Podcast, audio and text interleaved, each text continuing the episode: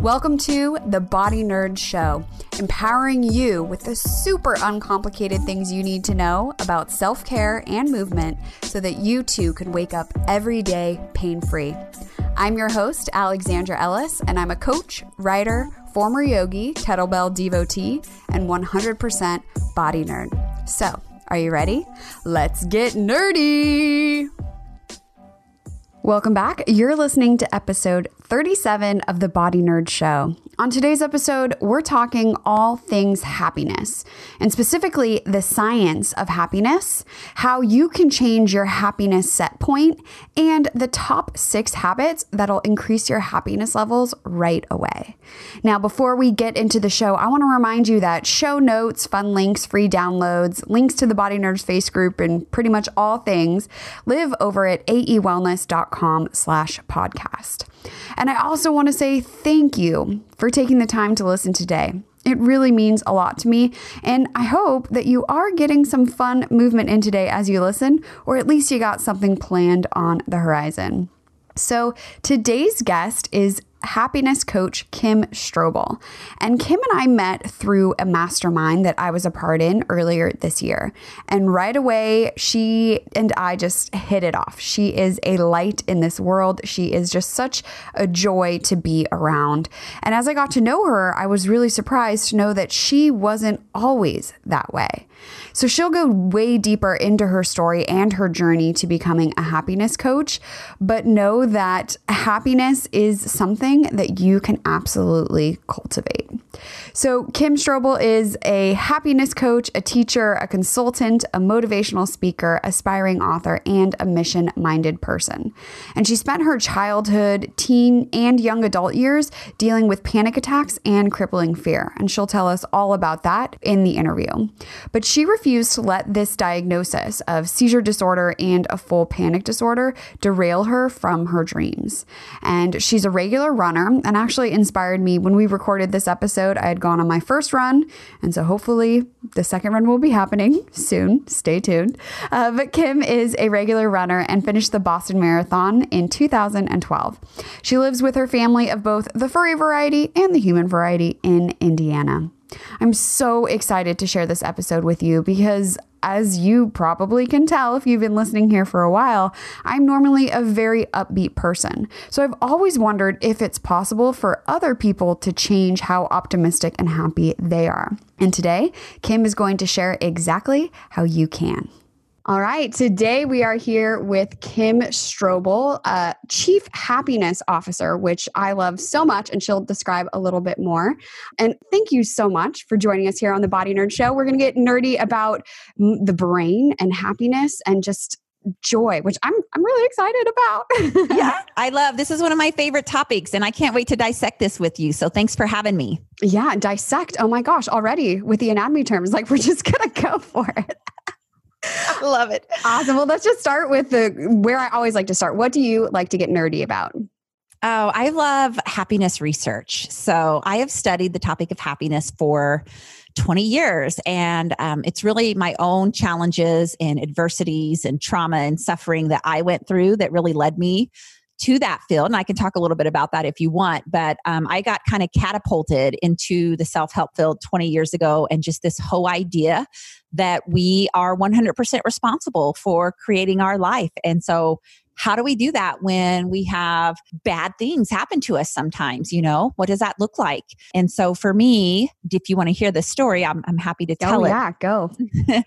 but I was always an anxious child growing up. I was just like anxious. You know, I always, I remember when I was in fifth grade, it kind of started my parents wanted to take the children, me and my two brothers, to Disney World. And I was like, we can't go to Disney World. Like, my brothers are going to get lost or somebody's going to take them. And my mm. parents were like, what is wrong? Like, what? You are concerned about, you know? And I'm like, the only way I'm going to Disney World is if I can have like one of those leashes and right. I can attach it, right, to my brothers. And not even to my parents' wrist, but like to mine, my little fifth grade wrist, because I need to be responsible for them, you know? Wow. And so I just remember like my mom was like, this is not normal and let's get her to counseling. And so we went to Disney World and I was nervous about the whole thing. But I just feel like as I kind of got older, I was a super independent. You know, I played sports, I enjoyed life, but I did always have kind of these little things that would happen. And so when I was in middle school, um, it kind of manifested into if my dad wasn't home by 6 p.m. every night, um, which is the time I knew he arrived home from his painting business, he was a house painter, that I would be in the bathroom like throwing up and feeling sick. And my mind had convinced itself that my dad had like died on his way home or been in a terrible accident. And so I get in high school, Alex, and I start again, you know, I'm this vivacious kind of person, but I start having these episodes where I'm sitting in class and out of nowhere within a split second, I feel like I'm going to pass out. I feel like the walls are caving in on me. Things around me look disoriented and confused. I have these feelings of like, I know who I am, but I don't know who I am. I know where I am, but I don't know where I am. And it was like this just feeling where I would literally get up from the desk and like flee from the class, like mm. get out of the classroom. Mm-hmm. And long story short, I spent the next probably eight years living in just terror of these episodes that we didn't know what they were coming on.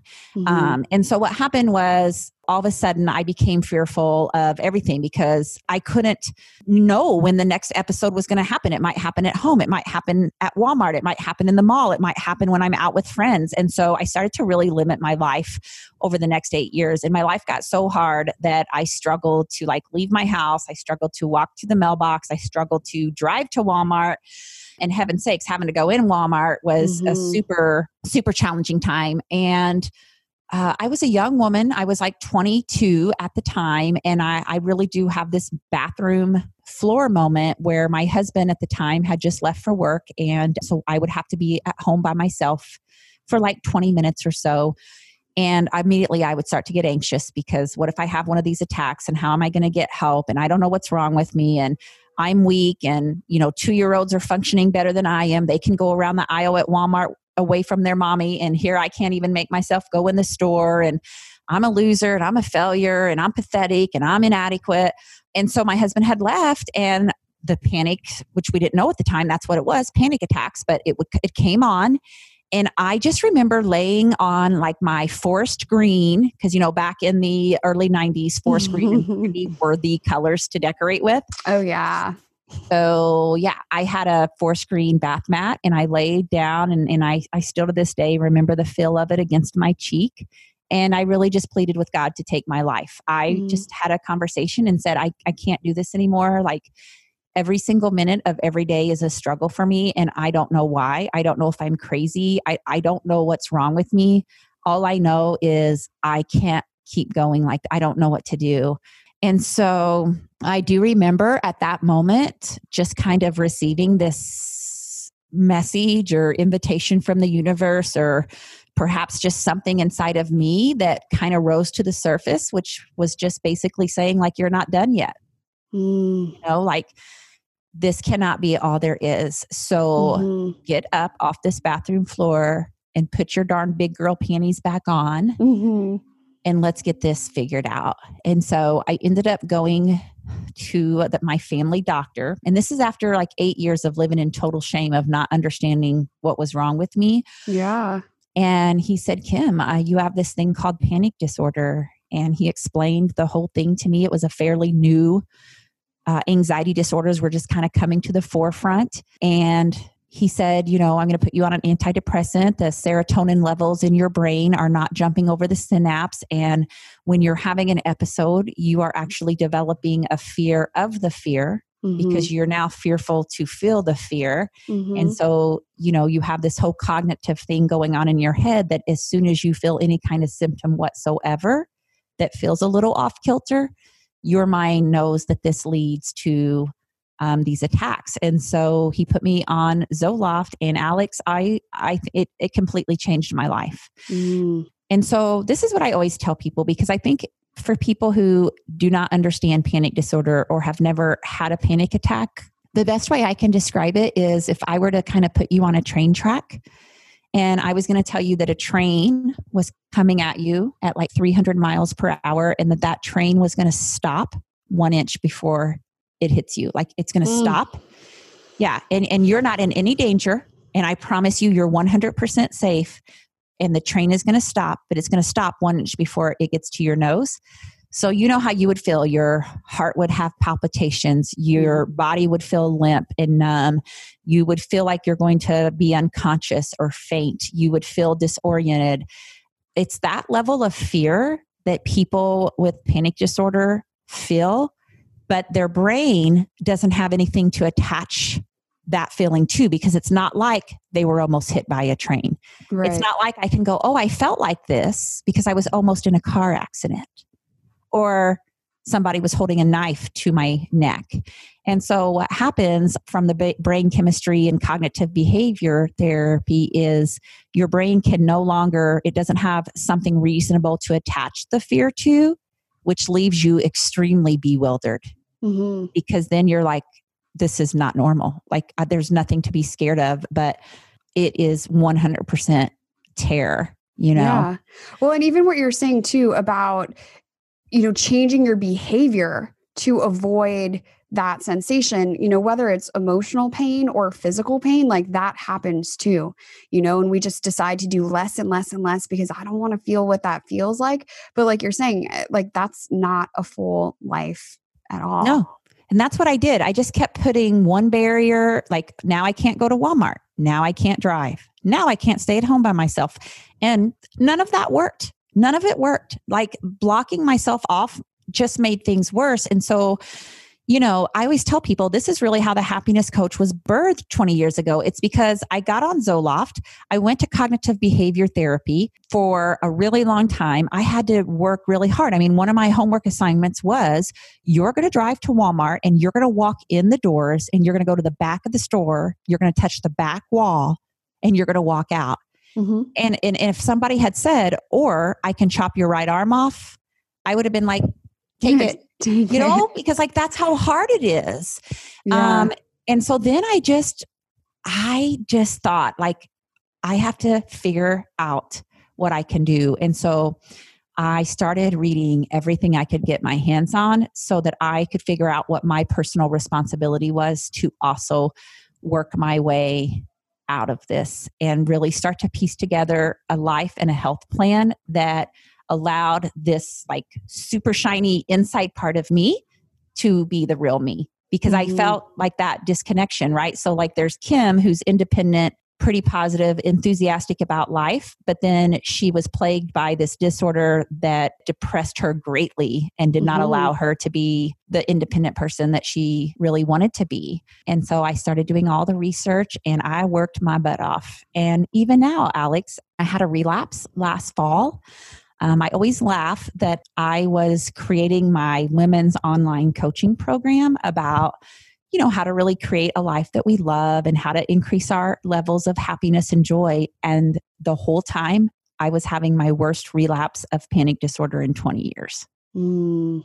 Mm. Well, and I think as coaches too, you know, like we don't have it figured out. I still have soreness and tension and pain and like fall off the wagon with like mindfulness and like, but it's the practice you know absolutely which actually when it comes to happiness because you know you and i are super similar in that we're like very optimistic and upbeat people do you feel that happiness is something you're born with or can it be cultivated Oh, let me go all nerdy on you right here with the research. So, we all have what's called a set baseline happiness level. So, mine might be at a certain level, and perhaps yours is higher than mine. So what what that means is Alex is that you and I could go out and we could buy a new purse or a new pair of shoes or buy a new home or get married or any of these things. You buy a new house, get a new job. Um, and our happiness level would go up for a period of time. But what we know is that it almost always resets back to your baseline or your default. Now, what's really interesting about this is it is the same thing for when we endure really challenging things in our life.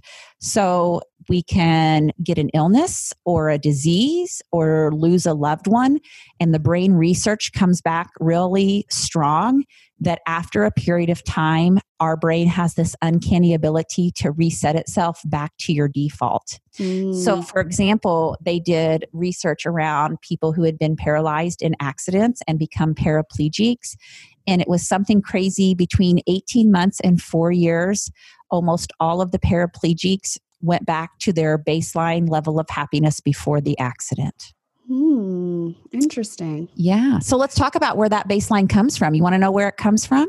Well, yeah, because I'm also thinking too about the people, you know, like you as well. Like when your life is changed from an experience, like keep going. yeah. Okay. so, so here's the deal, right? With that particular thing, we can line up 100 people who have a diagnosis of cancer. Let's just throw something out there like, I don't know, they all have stage three breast cancer and we can line up 100 people and some of those people would go into deep depression for a really long time and others might get down for a little bit but they they would bounce back. They they would find joy and happiness even within the illness. So we cannot just say that it's these external circumstances that drive our levels of happiness. It really is something that we have to take responsibility for. So when we're looking at that baseline happiness level or even just long-term happiness and we want to know where does it all come from so the research says that 50% of your baseline happiness levels is genetic mm. okay so it comes from your mom or your dad or a mixture of both. And many times when I'm like, I'm up on the stage and I'm delivering like a motivational talk to a thousand people, and I will see so many heads drop like, Dang I'm it. so rude.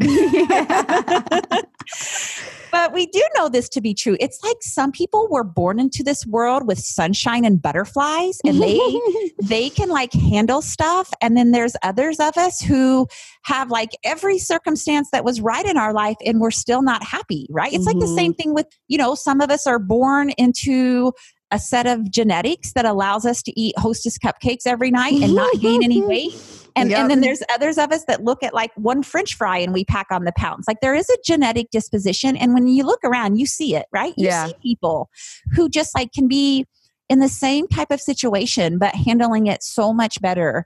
And it really is just a g- genetic disposition. 50% of that is genetics. So stay with me though, because that's only 50%. Right. Okay. So if you're picturing this pie chart, the next two are really astounding to me. So, 10% and only 10% of your long term happiness comes from your external circumstances, Alex. Mm. And what I mean by that is how much money you make, mm-hmm. what kind of car you drive, what kind of home you live in, if you have kids or you don't have kids, if you're married, single, widowed, or divorced, if you grew up with childhood trauma only 10% of our long term happiness comes from our external circumstances.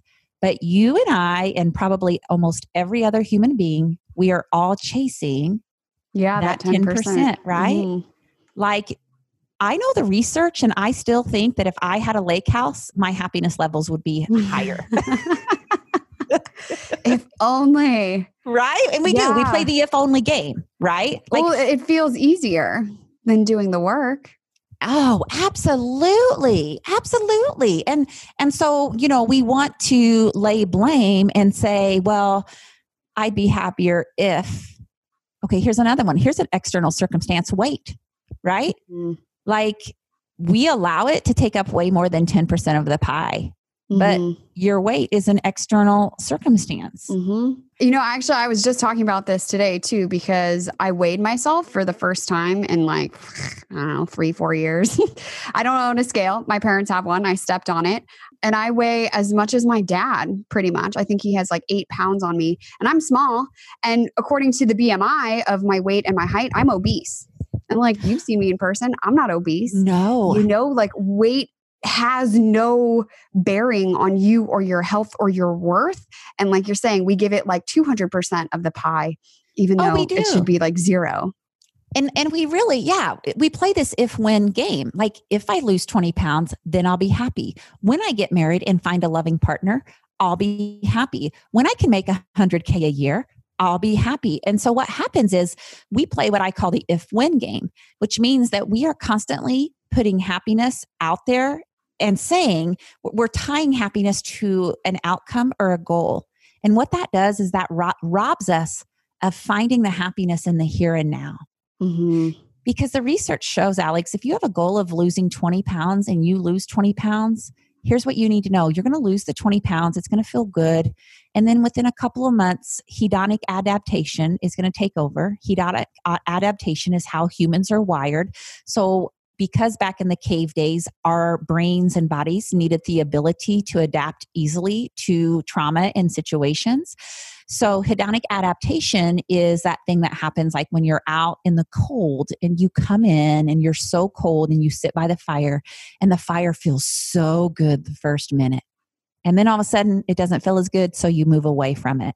Mm-hmm. So your body gets used to it, right? And then you mm-hmm. have to set another goal. So I'm used to the 20 pounds. All of a sudden, that's not enough. Now, if I lose 30 pounds, I'll be happy. Now, if I get this many plastic surgeries or this many Botox injections. You know what I mean? Like right, I don't yeah. shame anybody because what we we all do whatever we want. I mean, I just got my eyebrows tinted, and you know, mm-hmm. it might not mm-hmm. contribute to my long term happiness, but I'm getting it's it done right now. you know? yeah, right. And so I tell people that you need to be able to find your happy in the now. So even though things aren't exactly the way that you want them to be, if you can look through the lens of I can find the good things in my life right now while also reaching for a vision or a goal because it's good to have visions and goals. I just don't want people to tie their levels of happiness right now to those. Yeah. So if 50% is genetic and then the 10% is the external, like what's the rest? Because now I'm like, oh my goodness, I'm putting so much into that external and it's been very uncomfortable. Because yeah. there's no, no like um satisfaction it never it. works, does it? No. It never works. It's no. like the definition of insanity. Like we yep. just keep pushing forward. And then, yeah. So, okay, that's the part that has excited me the most. So, that's the part that I teach and I love, which is regardless of your genetic disposition, regardless of your external circumstances, every single human being has the ability to increase their happiness levels by up to 40%. Mm. And that is done through our thoughts, actions and behaviors. Mm-hmm. Yeah. And so I tell people, like, I'm a happiness coach, and I do think that when people around me are around me, they do feel that I have this contagious energy um, and enthusiasm for life but it, but it doesn't mean that i am like sugar plums and unicorns and fairies all of the time like right like i have struggles i get down i get sad i you know it's like not too long ago my dear mom i was like super stressed about a situation and she was like now kim you're the happiness coach. And i was like mary joe this does not mean that like i have to go through life like thinking everything is wonderful all of the time. Right. Oh mom so good at that. Yeah yeah but what but what I am, Alex, is I'm a happiness practitioner and I work at mm. happiness every single day. And it takes mm-hmm. time and it takes dedication and it takes discipline and it takes systems. So I always laugh because when I tell a crowd, like, hey, who in here wants to live an exceptional life or who wants to increase their happiness levels by up to 40%? And everybody's like raising their hand, me, me, me, me. And so I'll tell them, I'll tell them what they can do to do that. And most of them will walk out of the room and never do one of them. So we want it, but we don't want to have to work for it. Yeah. Which I think too is the same. I mean, it's like any goal or any change. If you want to make a shift, you have to do the work. And, you know, one of the things I talk about is if you're dealing with physical pain and you want to get stronger, like start with your posture. That's a really easy way to just change how you carry yourself. It will transfer to how you move throughout your day but you have to actually do it. I can't do it for you, no matter what, you know? Yeah. Nothing that you and I teach, Alex, is complicated. They're very simple things. What what what is hard about them is making sure that you do them. So, what have you found to be like what's the best? we'll say give us the best. Um, but also like how to get started. Okay, so here's what I want to do. So I'm going to tell you what I think are the top six habits, and then I'll go deep into one. How does that work? Okay, sounds good. Because here's the deal if I only give you one of the six, your people are going to be like, but what are the other five? okay, so here are the top five things that we know contribute greatly to the 40%. So the first one is gratitude. And what I mean by this is a gratitude practice if you can write down and you need, you need to write it down there's value between the brain hand connection where you can't just type it you need to write it. Mm-hmm. so go somewhere and get yourself a beautiful journal and a fancy smancy colored pen. And i tell people that i put the date in the top right hand corner and i write at the top i am thankful. And the brain research says that if you write down three things that you're thankful for every day for 21 days that you actually change the neural connections and the neural feedback loop in your brain. Mm, that is so cool. Yeah. Now it needs to be three different things. Okay. Three different things every day for 21 days. And you have already started to retrain your brain towards positive. Mm-hmm. So for me, I do 10 just because I've been doing this for years. So I do 10 things every day that I'm thankful for. And it might be like, I'm thankful that I saw a leaf fall from a tree. I'm thankful for the paved driveway that leads up to my house. I'm thankful that my husband made me laugh today. Mm-hmm. I'm thankful that my dog gave me cuddles this morning. I'm thankful that my blankets kept me warm. Like, you know, mm-hmm. once you mm-hmm. start, you, your brain starts to scan your environment throughout the rest of the day and it begins to pick out everything that's right versus everything that's wrong. Yeah. And that's so true. I mean, I did a whole episode on gratitude and the power of gratitude. So it's awesome to hear the science behind it too, because it has absolutely transformed exactly like you're saying. Your brain is looking for what's good instead of what's wrong. Yes, exactly. Okay, so gratitude is one. The second one, and these are in no particular order, but is you're going to love this, Alex. Move your body. Yeah. Yeah, gotta move your body. Physical exercise, walking, dancing, yoga, running, stretching, Pilates, you know, any of these things, what we know is that you need to move your body a minimum of 30 minutes a day, and that doing that greatly enhances um, and it increases your baseline happiness level. Mm. It also helps you get to 10,000 steps a day, that 30 minutes. Yeah, for sure for sure. So, okay, so gratitude, move your body. Um, the third one is random acts of kindness. And so I tell people these are little bitty things that I think I naturally do them now because they've been a part of my life. But for example, you know, I'm going to chit chat with the cashier lady at Walmart and ask her how long she's been there, or the lady that was there, you'll get a kick out of this. So, a couple of weeks ago, a lady was checking me out and she was so fast. Now, if you have panic disorder, not that Walmart's the hardest thing for me right now, but like you appreciate the lady who's like checking you out super fast so you right. can get the heck out of there. but I was just like, I just want you to know you're super efficient at your job. I appreciate you. And she started to get tears in her eyes and she said, I've been working 20 years and nobody's ever said that to me. Mm. Um, so this is a smile or a compliment or a kindness and what happens is it has a ripple effect. And what we know is that when we perform the random act of kindness to someone, that it's actually us that gets more from that than even them. And it's so simple. Yeah, it really is. And it just becomes your nature. It's just a positive way of being in your life and contributing to the world at large. Okay. And so then the fourth one is meditation. Mm. Oh my goodness. Okay. So having a really just time every day to sit and create a little bit of space is huge.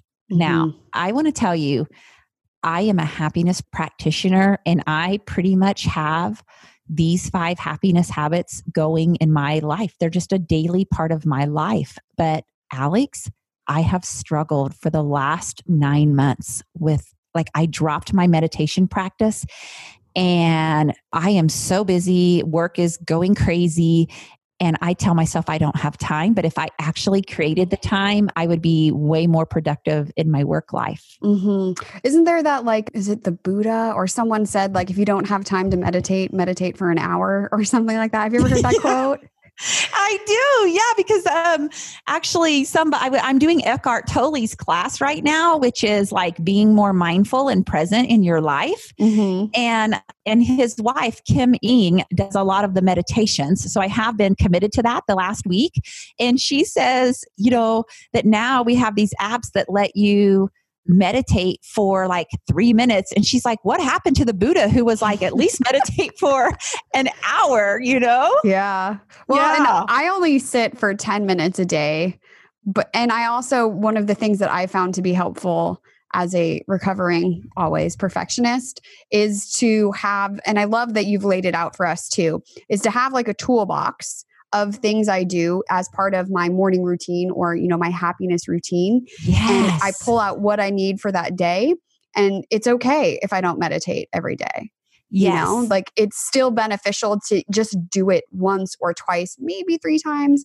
It, that's more beneficial than zero times and just being like, oh, I can't even get started you know what and i think that's where we ha- we have to give ourselves a little bit of grace i mean do i gratitude 360 days a year? No, I'm going to guess that I fall in somewhere at five times a week. For some reason, on Saturday and Sunday, I get out of my normal routine of waking up, going out to my deck, opening my journal, jotting my 10 gratitudes, jotting my Same 10 here. Mm-hmm. affirmations. I just get out of routine on the weekend. Yeah. And so it's not a big deal. Like that's the other thing is we, as women especially think we have to do all of this perfect and yes there's advantages right to having a strong discipline but like let's also give ourselves a little bit of grace i mean sometimes we cop out because we don't do it perfectly yeah it still works even if it's not perfect yeah, yeah, it totally does. And so let me give you a couple of apps too for people who might be like, hey, how can I, you know, how can I get started on meditation? So one that I really love is Deepak Chopra. He has an app called Ananda Mm-hmm. And I really like it because you can set it for like three minutes, seven minutes, 27 minutes, whatever it might be.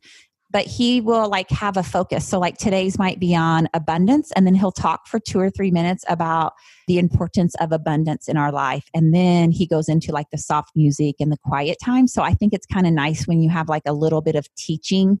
Yeah. Oh, and at the beginning too. I like that. Yeah. Yeah. So, I think it's like eight ninety nine a month. I know Headspace is another one. So, yeah, there's things out there like apps that can really help us as well. And so, yeah. Yeah, I, have talked about Calm before because I use the Calm app, but yes. their daily meditation, it's 10 minutes. The teaching comes maybe 75% of the way through. And I actually have found meditation to be more, I want to say interesting, but I'm more willing to do it, more likely to do it if I have a question at the beginning. Oh, right. You know? So yeah. I've been doing a lot of my own meditation. Like today, it was like, you know, I want to be more on top with my spirituality. Mm. And then for 10 minutes, like all these cool ideas came. And also today, including this conversation, like awesome, wonderful things have happened all throughout the day. Because um, you set your intention. Mm-hmm. And, and so even that just like if you have a question you need answers to where you're just like i want to find more joy today i want to find more peace or yeah just or who am i who yeah. am i that was mine yesterday who am yeah. i Mm-hmm. I'm way more than a happiness coach. I'm way more than a mom. I'm way more than a wife. Like, who am I at the deepest core of who I am? Who Which am then you have to sit there for 30 minutes because how could you get it yeah. done in three? yeah, right. Who's gonna, yeah, we're not going to solve that in one sit down, and right? I'm done. Great. Okay, next. well, and you've even done some deeper studies into meditation too, right? Oh, yes. I mean, I just think there's so many positive effects on the brain and what it actually does to help us. So I think here's where meditation has helped me is I still have struggles. I still fall down, but what I have noticed Alex after incorporating and living these is I I don't stay down for as long as I used to. And I think it's a mixture of things. Like the meditation actually changes the chemicals in your brain. It develops some space where you have some resiliency. It allows your cortisol levels to not fire so quickly, your adrenaline levels. All of these things are actually changing in the way that your body systems take in, process, and externalize information. So there's a ton of help. But, you know, like I said, I noticed that I slipped. And that's why I enrolled in Eckhart Tolle's course because I I'm really good at the doing part of things, mm-hmm. Alex, and I'm not so good at the mm-hmm. being. Same. Mm-hmm. You know? Yeah. And so that's my work. And that's one of the things, you know, like I'm always being coached by someone, aren't you, Alex? Like we're coaches, but we're oh, being yeah, coached absolutely. Too. Well, you always need somebody outside of your brain to be able to ask better questions, to help make connections where you're not seeing them. It's critical. It is. I mean, I think that that is what makes us outliers is that we've not been afraid to invest in ourselves through accountability and outside help and experts that continue to help us be accountable to taking these small little right actions so that we are showing up as the best version of ourselves. I think that's really important. So, okay, let me give you the fifth habit. I don't want to lose our people too much. Go, keep going. uh, okay, so the fifth habit is social connections, which is relationships, which is making some quality time, quality time with your partner, quality time with your friends, quality time with people. And I'm not going to lie, I do better now than I used to with that because I was kind of one of these um, workhorses and it would get to like Friday night and I'd be like, oh, I don't want to have drinks with my girlfriends. Like, I just want to lay on the couch, you know? And I just wouldn't make time for it. But when you give yourself these little reprieves and you have these social connections, it really does contribute to your long term happiness levels and it really does kind of recalibrate you.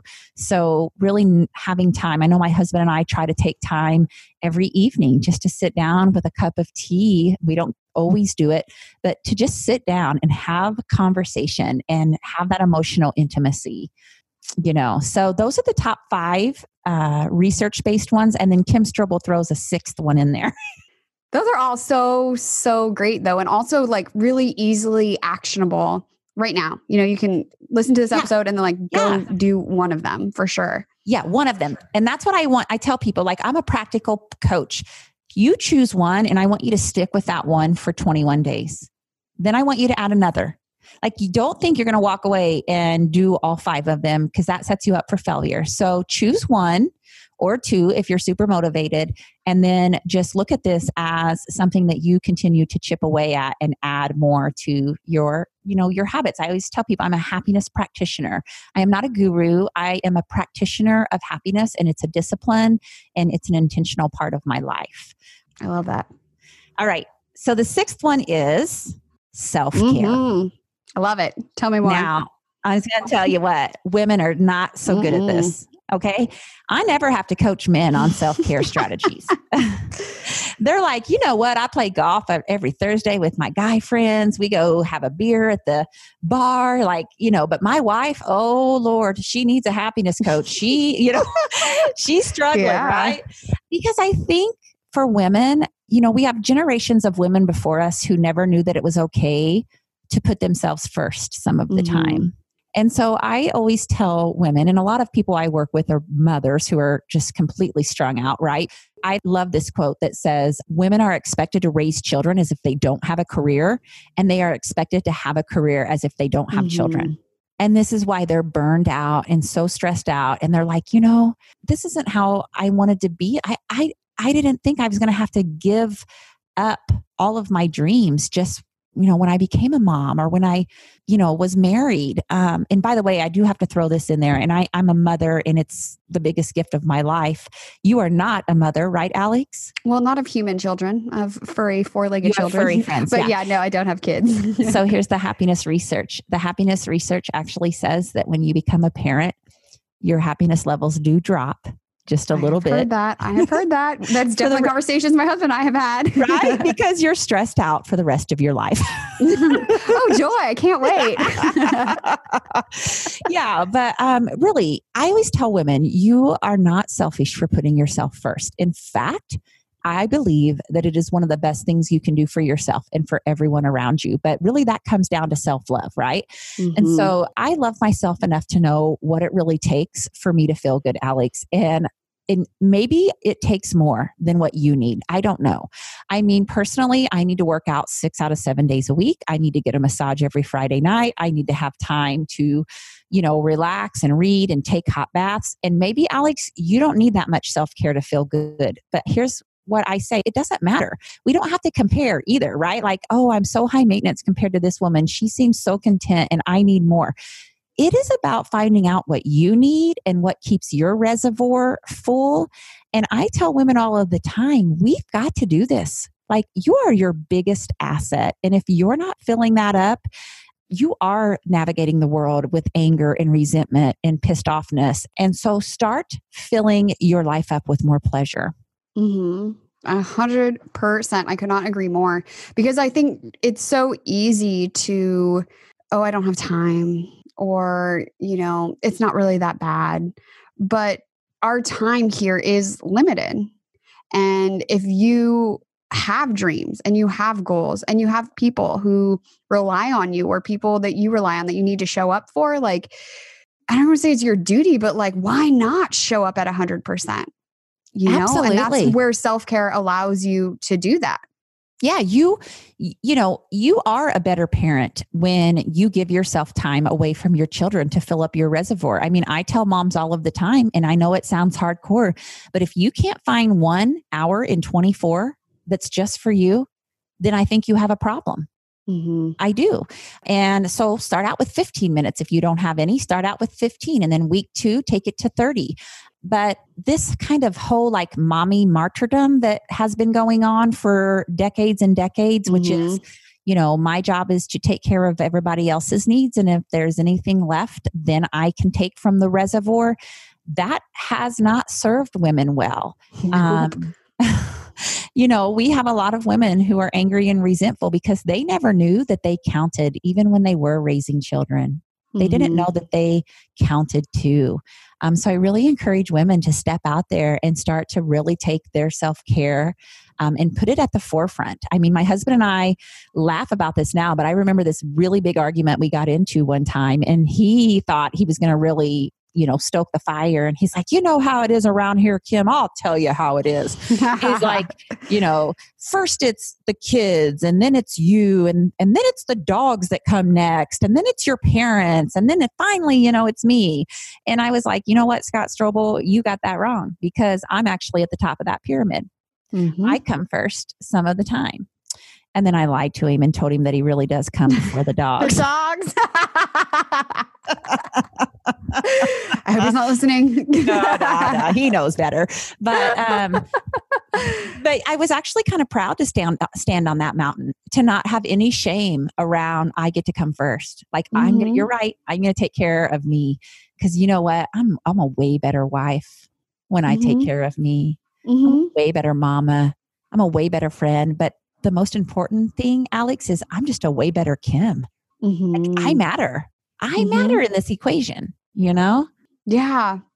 And also too just of modeling for your family and you know for your kids i can just imagine you know because we as humans we learn by osmosis we do what others are doing around us and so if you're still thinking like oh i just i don't have time i have to do all this stuff it's almost like you don't have no time you know like you have Yeah. to Right. I mean, I told a young mother recently, she came to me and she started to cry and she just said, You know, I have two beautiful girls. They're two and three years old. And she said, I have a nice husband and we both have jobs and I have every reason to be happy. And then she started to cry and she said, I know I just need to suck it up, Kim. I know that this is how it's going to be for 18 years. And she went through her day, you know, everything she does in a day from the time she wakes up at 5:30 and starts getting the girls backpacks for the sitter packed. And then she wakes the girls up and she feeds them breakfast and she gets them loaded in the car and she drives them to daycare and then she goes to work and then she gets off at lunch. She has a 45 minute lunch and she pays the bills and does the Walmart and Target shopping. Then she comes back to work, you know, and she works till five. And then she said, I go grab the girls and I get them home and I get them situated and I start getting supper prepared. And my husband comes home and we have dinner and then it's cleanup time and it's get the girls ready for bedtime. And and she just started to cry and she said and then i wake up the next day and i i just do it all again kim and i just didn't know it would be like this and i said madeline when's the last time you took time for yourself and she said i didn't know i was allowed to Mm. and i said two things here madeline i said what you're modeling to those two girls is one thing that you're modeling is mommy martyrdom and i said we were raised with wonderful, beautiful moms and grandmothers who the social acceptance was that that is all we do is take care of others. And I said, that has not served those women well. And so we don't want you to be a happy parent after the kids have grown and left the house. We want you to be a happy parent now. And so, being this woman who has just thought that she was supposed to give her life up for the next 10, 18 years, I was like, Madeline, you, you count because you are more than a mother. And I said, the second thing is, do you want these two girls to be your age someday and have families of their own and know that they have the permission to take care of themselves. And they have that permission because they were raised with a mom who loved herself enough to know and show those girls that she counted even mm-hmm. while she mm-hmm. was raising them. Mm-hmm. And, you know, she really kind of had this like, oh, I never thought about what I was modeling to my girls. Mm-hmm. You know, I mean, like Spencer told me recently, he's my 19 year old in college and he called me from IU the other day and we were having this conversation and he said, "You know, mom, my friends are just always telling me like like you have just that like your mom is just happy. She's just happy so much of the time." And Spencer was like, "You are, mom." He goes, "But I told him though. I told him you can lose your shit sometimes too." it's all facade, okay, guys? yeah, right. But I said, "Here's the deal. Like our kids don't want a perfect mom. They just mm-hmm. they want a happy mom." Mm-hmm. You know? Mm-hmm. That's what counts. And so the way that this mom is happy is by making sure that she gives herself a lot of tender, loving care in the week. Mm-hmm. Well, and you know, I just I love this conversation so much because I do talk a lot about the body, but also body, mind, and spirit are equally important. Yes. And especially if you've been like focusing completely on the body and like trying to resolve you know pain or soreness or tension or whatever it is and nothing seems to be working it's probably because the mind and the spirit and now i'm going to tie in happiness to this as well is lacking yeah, it I mean you're right. That's what the science shows us, right? Like if you you were talking earlier in this episode about how we prevent ourselves from actually feeling pain mm-hmm. or dealing with tough negative emotions. Mm-hmm. And and I know that you know this being the expert that you are that when you block out those feelings whatever it is that you need to allow yourself to feel pain or grief that it will manifest itself as disease or pain in mm-hmm. the body. Mm-hmm. And so you're right. It's like, let's get our spiritual world and our mental, emotional world. That's as important as the physical body and its ability to function the way we need it to as well. You know this, you teach this all of the time. Mm-hmm. Well, and I'm super grateful now to have more tools for happiness cultivation. Yeah, I love it. Ha- the happiness cultivation movement. Yeah, yeah. Because I I have wondered too for like myself because I am a, you know, very happy person, but also allowing space for all ranges of emotions, which as an optimistic person can sometimes be I won't say scary, but it's just like, oh, what is this feeling? Like, why am I feeling so disappointed? And I don't like this. Like, let me get out of it as quickly as possible. But allowing yourself to be fully within all of it. Yeah. You know, that's, I think I probably need to say this to your audience too. So I think we have a problem right now with a culture of positivity, which is we now tell people to not feel their negative emotion and just think positively right? Mm-hmm, mm-hmm. Like we say, just be positive. Alex, quit complaining, just be positive. Look at the and bright side. So, yeah. And that is like so wrong because what we're basically saying is don't have your feelings, Alex. If they're negative, don't have them. Don't feel them. Well, here's the deal a feeling is a feeling. It's not right or wrong, mm-hmm. it's a mm-hmm. feeling. And so when we tell you, don't feel that negative emotion and instead flip over here to the positive side, that doesn't work. And so, what we actually need to do is feel the negative emotion. I'm kind of like you, Alex. If I start to feel a little bit down, mm. I'm like, oh my gosh, is this what depression looks like? Like, am I getting depressed? You know, you know, because I think that we are maybe both wired, and and me is a lot of the work I've done, but wired to feel certain levels of happiness each and every day. And so when we start to feel a negative emotion, it's really uncomfortable for us as well. Mm-hmm, mm-hmm. And then we do things like this. So I caught myself, I actually had to get coached by my coach a couple weeks ago because I started getting this really crazy mindset being a catastrophizer and being someone who has an anxiety disorder I was like, oh my gosh, you know, my my business is never going to work and it's been too good for too long and it's all going to fail and I'm going to crash and burn.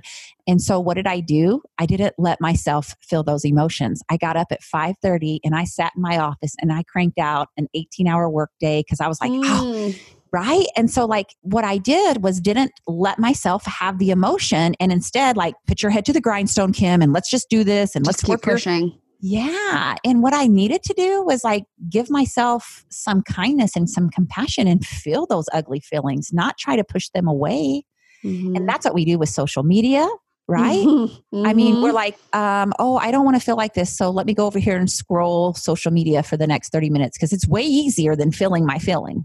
Mm, that is too true. I feel personally attacked right now. Thank you. oh, me too, girl.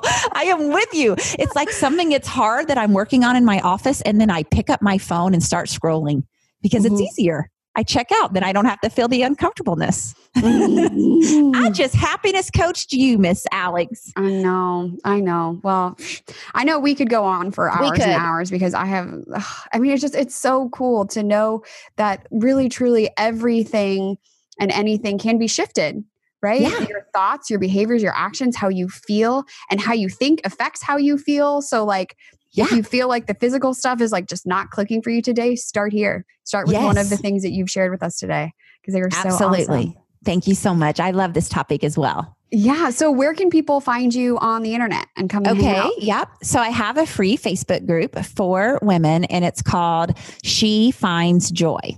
And so, I show up every week. I do live happiness trainings. We talk about hard things and struggles and how to overcome them. And we also talk about inspiration and playing in the arena of bigness and how to show up fully for our lives. so, yeah, you can just search on Facebook, She Finds Joy. And I also have a website, kimstrobel.com. So, either yeah. one of those is a great place to connect with me. And you have a podcast coming very soon. Oh my gosh, Alex, I do. Look at you. You had to cue me on that, girl. yes. So, launching November 20th is the She Finds Joy podcast. Yeah. So uh, the tagline of that is unleash your happiness one daring day at a time. I love that. And yeah. I can't wait for it. Thank you. Awesome. Well, thank you so much for spending time and sharing your wisdom with us. I'm going to go get happy. yeah, it's my pleasure. Thank you, Alex aren't you just happier from listening to that episode? I know when I got off the call with Kim, I was so inspired and really doubled down on my efforts to do all of the habits that she shared with us. So, I want to know what's the top habit that you learned today that you're going to implement into your daily life. So you can send me or Kim a DM or tag us on Instagram and let us know how you're actively going to take steps towards increasing your happiness. And if you want, you can even call the Body Nerd hotline at 818 396 6501. I'll drop that number down into the show notes so you can just click it and call from there. So here's to asking better questions, moving more, staying happy, and getting nerdy. Thank you again for tuning in today. I hope you enjoyed this episode as much as I did recording it. And thank you for helping me spread the word that your body is super cool and you can change the unchangeable. I'll talk to you next week. Listen, friend, we both know that you are not you when you're in pain. But the good news is you can change the unchangeable. Even if it seems like it's been forever, life without pain is 100% possible. And I can help you get there faster. Head on over to bodynerdshow.com and download the Body Freedom Assessment. You'll answer a few questions, and then you'll know exactly what your next steps towards more days of awesome should be. It doesn't have to be complicated, and it won't even take you more than 15 minutes a day.